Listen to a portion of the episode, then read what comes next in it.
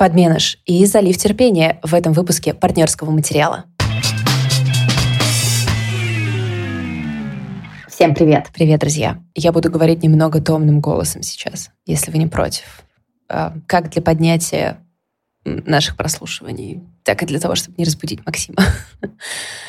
Надеюсь, вы не против. Мне кажется, это хорошая сделка. Это хорошая сделка. Я буду отвечать за энергичность, и это лучшее, что мы вам можем предложить. То, что вы сейчас слушаете, это обзорный эпизод партнерского материала, то есть мы рассказываем здесь о том, что мы уже посмотрели и прочитали. Если вас интересует какой-то обзор новинок, то, пожалуйста, идите в наш профиль на той платформе, где вы нас слушаете, и ищите там выпуски, которые называются Digest или обзор новинок, или наши планы. Там мы рассказываем о том, что мы планируем посмотреть и почитать, и оттуда можно подрезать что-то и для себя. Я сегодня буду рассказывать про книжку, про которую я в дайджесте как раз один раз уже рассказывала, и мои ожидания от нее были очень высоки, потому что это третья книга Поля Андрея Ноэйджа издательства «Есть смысл». Это какая-то наша новая волна российской прозы, волнище российской женской прозы. И расскажу, в общем, в итоге, что думаю про эту книжку, потому что анонс ее бил просто во все мои болевые точки. Соглашусь. Э, с тобой во всем, кроме того, что я еще не успела ее, к сожалению, прочитать, потому что сейчас у нас идет э, книжный клуб в моем параллельном проекте, который называется «Хижина в лесу». Это проект, посвященный хоррору. И сейчас у нас там книжный клуб по книге Адама Невилла «Судные дни». Вот мы на следующей неделе планируем созвониться и как следует поорать все это дело, обсудить. Ведь там история про загадочную секту, документалистов и, естественно, много-много всякой страшной дичи. Если вы хотите к нам присоединиться, к этой книжке уже, наверное, не получится, но если вы хотите к нам присоединиться в будущем, ищите все ссылки в описании к этому эпизоду. Ну, а я сегодня буду рассказывать практически о хорроре, но скорее это такой фантастический триллер. Он называется «Подменыш», сериал производства Apple TV+. И если уж мой любимый заход, самый такой дешевый, это заход через сравнение, то пока что Э, вышло только три серии, и все эти три серии я успела посмотреть. Пока что сериал «Подменыш» больше всего по какому-то вайбу мне напоминает шоу «Сияющий». Помнишь, да. мы с тобой обсуждали его? И вначале он был супер классный, потом концовка нас всех немножечко подразочаровала, но тем не менее вот также такие же у меня какие-то ощущения от начала именно «Сияющих», такая же интригующая история. Это какой-то параллельный Нью-Йорк, он немножечко в другом находится мире, хотя это тоже время. И, Валь, пожалуйста, приготовься. Приготовься. Владелец книжной лавки влюбляется в библиотекаршу. Конечно. как тебе такое вообще? А знаешь, кто играет владельца книжной ну, лавки? Ну, кто? Его играет Лакит Стэнфилд. Тот самый парень из Атланты и из фильма «Просить за беспокойство». Он играет вот этого самого настойчивого владельца книжной лавки, который из раза в раз приходит в библиотеку и пытается э, заполучить внимание Эммы, а ее играет актриса по имени Кларк Бека. И я вам просто говорю, что это ваша новая любимая женщина она просто великолепна. Начиная от того, что она выглядит великолепно, и заканчивая тем, что она очень-очень классно играет. Я ее больше нигде не видела, и я, наверное, буду это самое дело наверстывать. Так вот, естественно, в какой-то момент, на шестой или седьмой раз она соглашается с ним поужинать, они дико друг друга влюбляются, потом свадьба, потом ребенок, а потом пострадовая депрессия. И это все выглядит именно так, что как будто просто Эмма очень тяжело переживает появление ребенка в их жизни, но заканчивается все тем, что она вместе с ребенком пропадает, и дальше нам обещают очень-очень странную историю, которая будет заключаться в том, что главному герою Аполлону предстоит отправиться в самые странные, в самые загадочные и страшные миры для того, чтобы найти свою возлюбленную. Слушай, пока это выглядит я могла бы это характеризовать одним хорошим словом. Очень-очень интригующе. То есть я максимально заинтригована, и это не тот случай, как с укрытием, про который мы недавно с тобой говорили, что, ну, как будто бы там что-то интересное, но к третьей серии вообще-то я уже подрастеряла весь запал и досматриваю просто по инерции. Нет.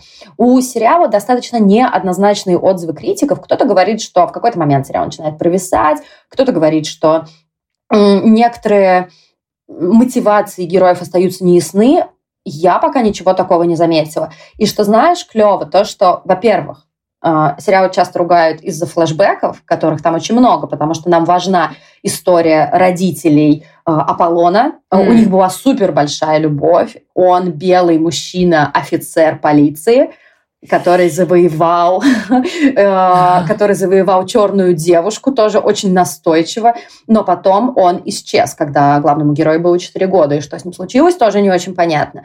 А у Эммы тоже достаточно трагическая история. Ее брат погиб при совершенно чудовищных обстоятельствах, и меня все эти, все эти флешбеки только э, подогревают во мне любопытство и не вызывают у меня никакого знаешь, там, разочарование, фрустрации или еще чего-то такого. Эй, покажите мне, ну, пожалуйста, они... все трагичные истории. Они наверняка связаны с сюжетом. Наверняка это потом как-то ну, конечно. тонется. Это же не просто, не просто так. Слушай, ужасно любопытно все, что ты говоришь. А это не по книжке, не знаешь? Это по книжке. Mm-hmm. Это по книжке. И, возможно, я даже знаю, по какой. Нет, не знаю. Я тебе, не могу сказать. Просто подменыш а, Несколько книжек есть с таким названием, интересно.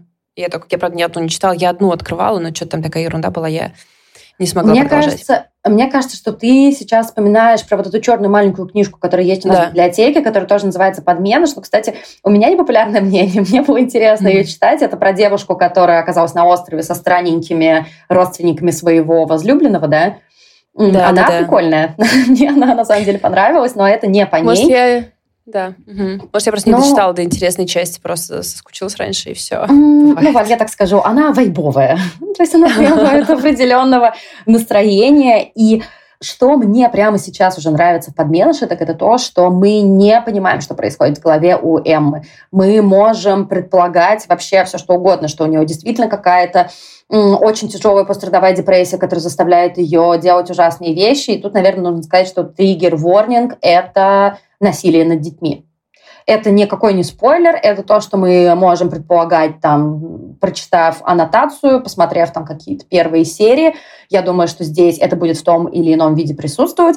Видно, как Эмма нам показывает, насколько женщина может просто трещать по швам даже вне зависимости от присутствия мистики, не мистики, какой-то мифологии или еще чего-то. Это просто женщина, которая абсолютно трещит по швам, ее размазывала, и не знаю, можно ли на нее накладывать в полной мере ответственность за ее поведение.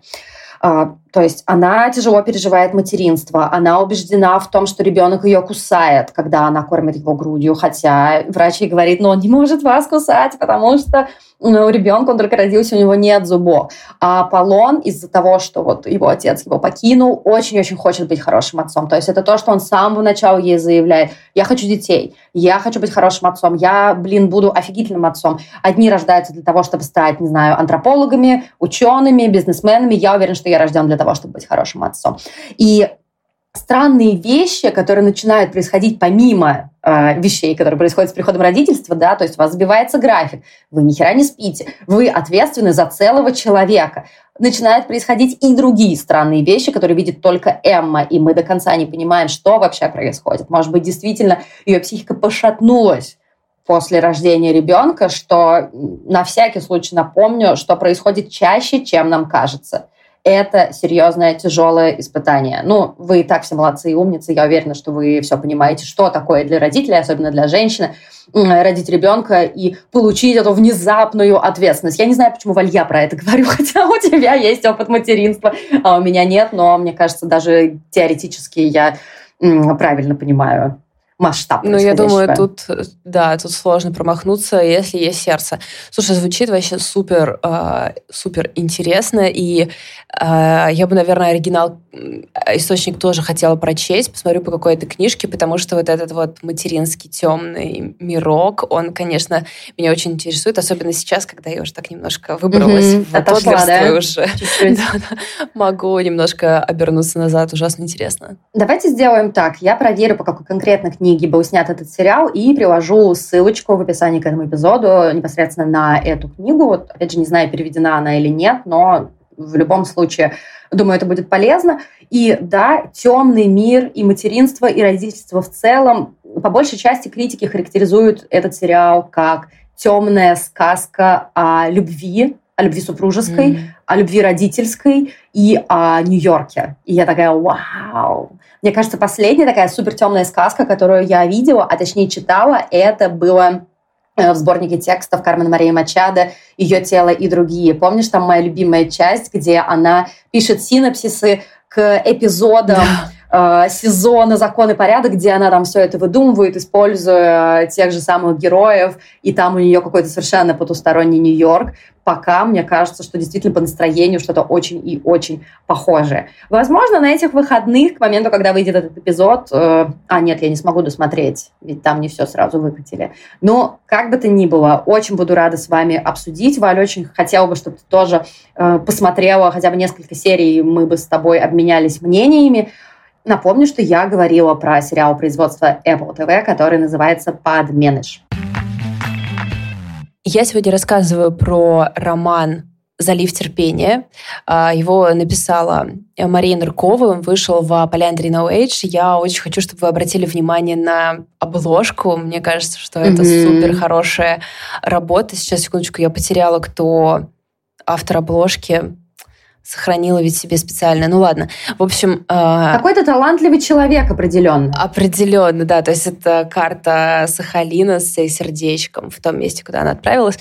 И это автофикциональный роман э, про то, как молодая, переехавшая какое-то уже время назад в Москву девушка Маша едет на Сахалин. Ей семья оформила доверенность, чтобы она продала, продала там квартиру э, своего двоюродного дедушки. То есть, в общем, как это завершить вообще историю семьи на Сахалине, потому что все уже уехали, и ее туда отправляют как самую молодую подвижную. Mm-hmm. И едет она туда а, в довольно расстроенных чувствах. Она едет туда вот, ну, как будто бы прямо вот сейчас. То есть она переживает войну, ну, в смысле, она переживает, у нее есть переживания, связанные с тем, что началась война, и особым, а, наверное, здесь идет а, фактом, то, что не вынесен был в аннотацию, но мне показалось невероятно интересным. Ее молодой человек, ее возлюбленный, а, ее первая любовь, детская любовь, он военный, он из семьи военных, он моряк. И она с ним связываются очень редко, потому что он в море, и это редкие встречи. И она там несколькими строчками буквально пишет про свое отношение к войне и про стыд, и про стыд женщины за войну, потому что к нему еще примешивается... То есть это у нее очень хорошо сформулировано про то, как ты не можешь на это повлиять, на то, как ты не ты это начала, и как это, не ты к этому имеешь отношение, но какой испытываешь к этому стыд, и как у нее добавляется к этому стыд за партнера. Я, конечно, прям такая, вау. Это, это... это риторика, которая нужна прямо сейчас, мне кажется. Вау. Я действительно про это не знала. И интересно, что, конечно же, там не указывается ни время, ни война, ни стороны. Но слово «война» звучит, и это, конечно, тоже э, сразу располагает, потому что ты чувствуешь, что вы вообще-то хотя бы на одном языке говорите. Маша едет э, с интересом еще понять женщин своей семьи, потому что все они были скиталицами, так или иначе, и то, как их привел, привела жизнь на Сахалин, что им пришлось пережить. И ей ну, повезло по нашим меркам, и она тоже об этом пишет, что у нее ей есть на что опереться, что она знает какую-то историю их пути. И она знает достаточно рано. То есть у нее а, первая женщина, о которой она пишет, Ксения, она с 30-х, чуть раньше 30-х ее знает, то есть Ого. даже ее родителей, и она знает достаточно много подробностей их пути. И это очень интересная семейная история, которая э, вот в любой такой саге нам скажет, через эту семью сложная история России, но в ее случае это как бы даже более сложная история России, потому что это северная история, и это э, история изгнания на север и добровольного отчасти. Ну, ты как, э, как бы, если тебя раскулачили, у тебя есть выбор, куда пойти, так что... И вот они выбрали пойти на Сахалин. В этом смысле добровольное, конечно. То есть вообще просто какие-то решения, которые принимала ее семья, удивительно, что у нее они есть. И ей удается очень классно а, сбалансировать ее личное сейчас, потому что она как бы, она как мы. Она тревожная, она несчастная, она мечущаяся, она в сомнениях. У нее абсолютно наш язык. Но когда она переключается на женщин своей семьи, она немного тон меняет, и у нее есть немного диалогов, совсем чуть-чуть, но во всех этих диалогах она пытается передать эту речь, и это не выглядит э, слишком уж инородно. То есть это инородно... Да? Да, mm-hmm. это инородно mm-hmm. только в плане того, что, ну, действительно, речь была другая. Но это не так, типа, не бросается в глаза, как что-то очень искусственно созданное, и ей как-то этот регистр удается переключать, и э, ее рефлексия, ее современная, она тоже э, хороша в том смысле, что э, она совершенно не стесняется. То есть э, как бы она не стесняется ни темы тела, а Mm-hmm. Два, два абзаца, где она рассказывает про свое отношение к своей мастурбации морковкой, заслуживают отдельного выноса. Как бы я рада, что мне, что мне довелось их прочесть. Но она не стесняется, знаешь, какой-то бедности, например, в которой ей приходится, например, там, жить, существовать. Ну, это, эм, это нормальная совершенно штука, и я даже скорее хотела бы больше про это читать, потому что, ну, как бы, эм, либо какой-то период, либо всю нашу жизнь как мы жили в бедности. Мне кажется, у любого человека из нашей страны этот период был. Либо в юности, либо в детстве. Это такая очень общая штука, про которую мы как-то не особо читаем потому что это не то, чтобы там это, знаешь, вынесено, типа, сейчас про бедность поговорим, но скорее это чувствуется. И, и это, конечно же, невозможно изъять. Позвольте, пожалуйста, вернуться к теме мастурбации. У меня, у меня недавно, у меня недавно была достаточно интересная дискуссия с одной моей знакомой, а, которая спросила, вот слушай, я тут читаю много российского женского автофикшна, и я что-то не понимаю, почему, как ты думаешь, почему везде тема женской мастурбации? А я такая, ты попала по адресу. Потому что на самом деле, я тоже на это обращала внимание, я эту мысль уже как-то обдумывала внутри себя, и мне кажется, что это супер естественный ход событий. А, женский автофикшн — это выход из табуированности. Чувство табуированное, мы вам сейчас все чувства наши расскажем. Мастурбация женская — одна из самых табуированных тем просто. И поэтому это все типа, знаешь, в кавычках стыдное, в кавычках тайное, в кавычках темное. Именно поэтому, мне кажется, писательницам настолько важно на этом даже не то, что акцентировать внимание, а просто добавлять это в свои тексты. И это совершенно окей.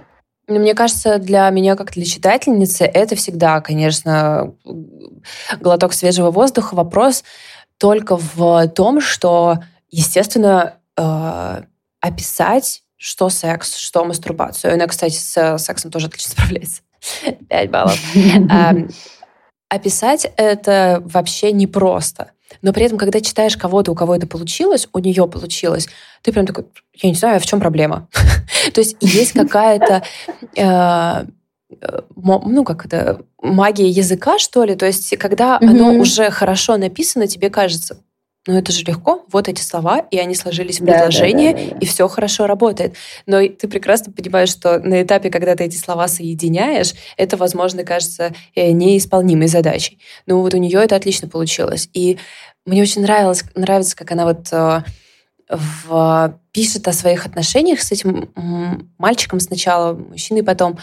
В ней какая-то есть, с одной стороны, безжалостность к ним, потому что... И она там хорошо пишет, что типа вот какая у них была эта невозможная страсть, что казалось, что проще умереть, чем ее пережить.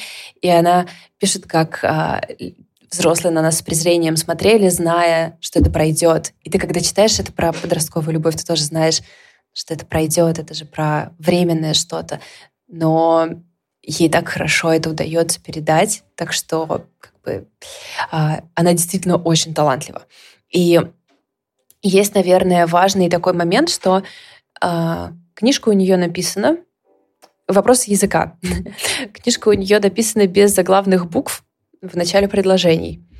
И я, когда начала читать, э, я вспомнила, как ты, как ты говорила, что ты большую часть своей книжки написала в, в заметках, в телефоне написала.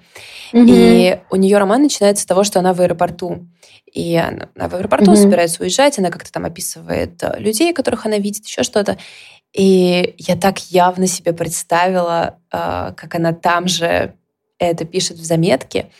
А, этот прием меня очень быстро с ней соединил, и мне как-то сразу стало казаться, что дистанции между нами нет. Я увидела ее письмо как раз, а, хотя видно, что она, ну, там много усилий приложено, потому что у нее довольно сложные переключения, у нее довольно сложные темы, и ей понятное дело, что это не так далось легко, как она просто сидела в аэропорту и набирала в заметках. Но это ощущение абсолютно точно есть. И оно, конечно, выигрышно здесь смотрится. Но не могу сказать, что на всем протяжении книги мне было с этим легко, потому что читать длинный текст без начала предложений, когда предложения не короткие — не просто скажу я вам, ребята. Это и было непросто. То есть я очень часто теряла мысль, очень часто возвращалась, а, потому что я не заметила, как я перешла из одного предложения в другое. И это так странно. Думаешь, читаешь всю жизнь вообще-то. Ну, вроде умею читать. Одна, одна заглавная буква тебя скидывает с мысли. Как странно.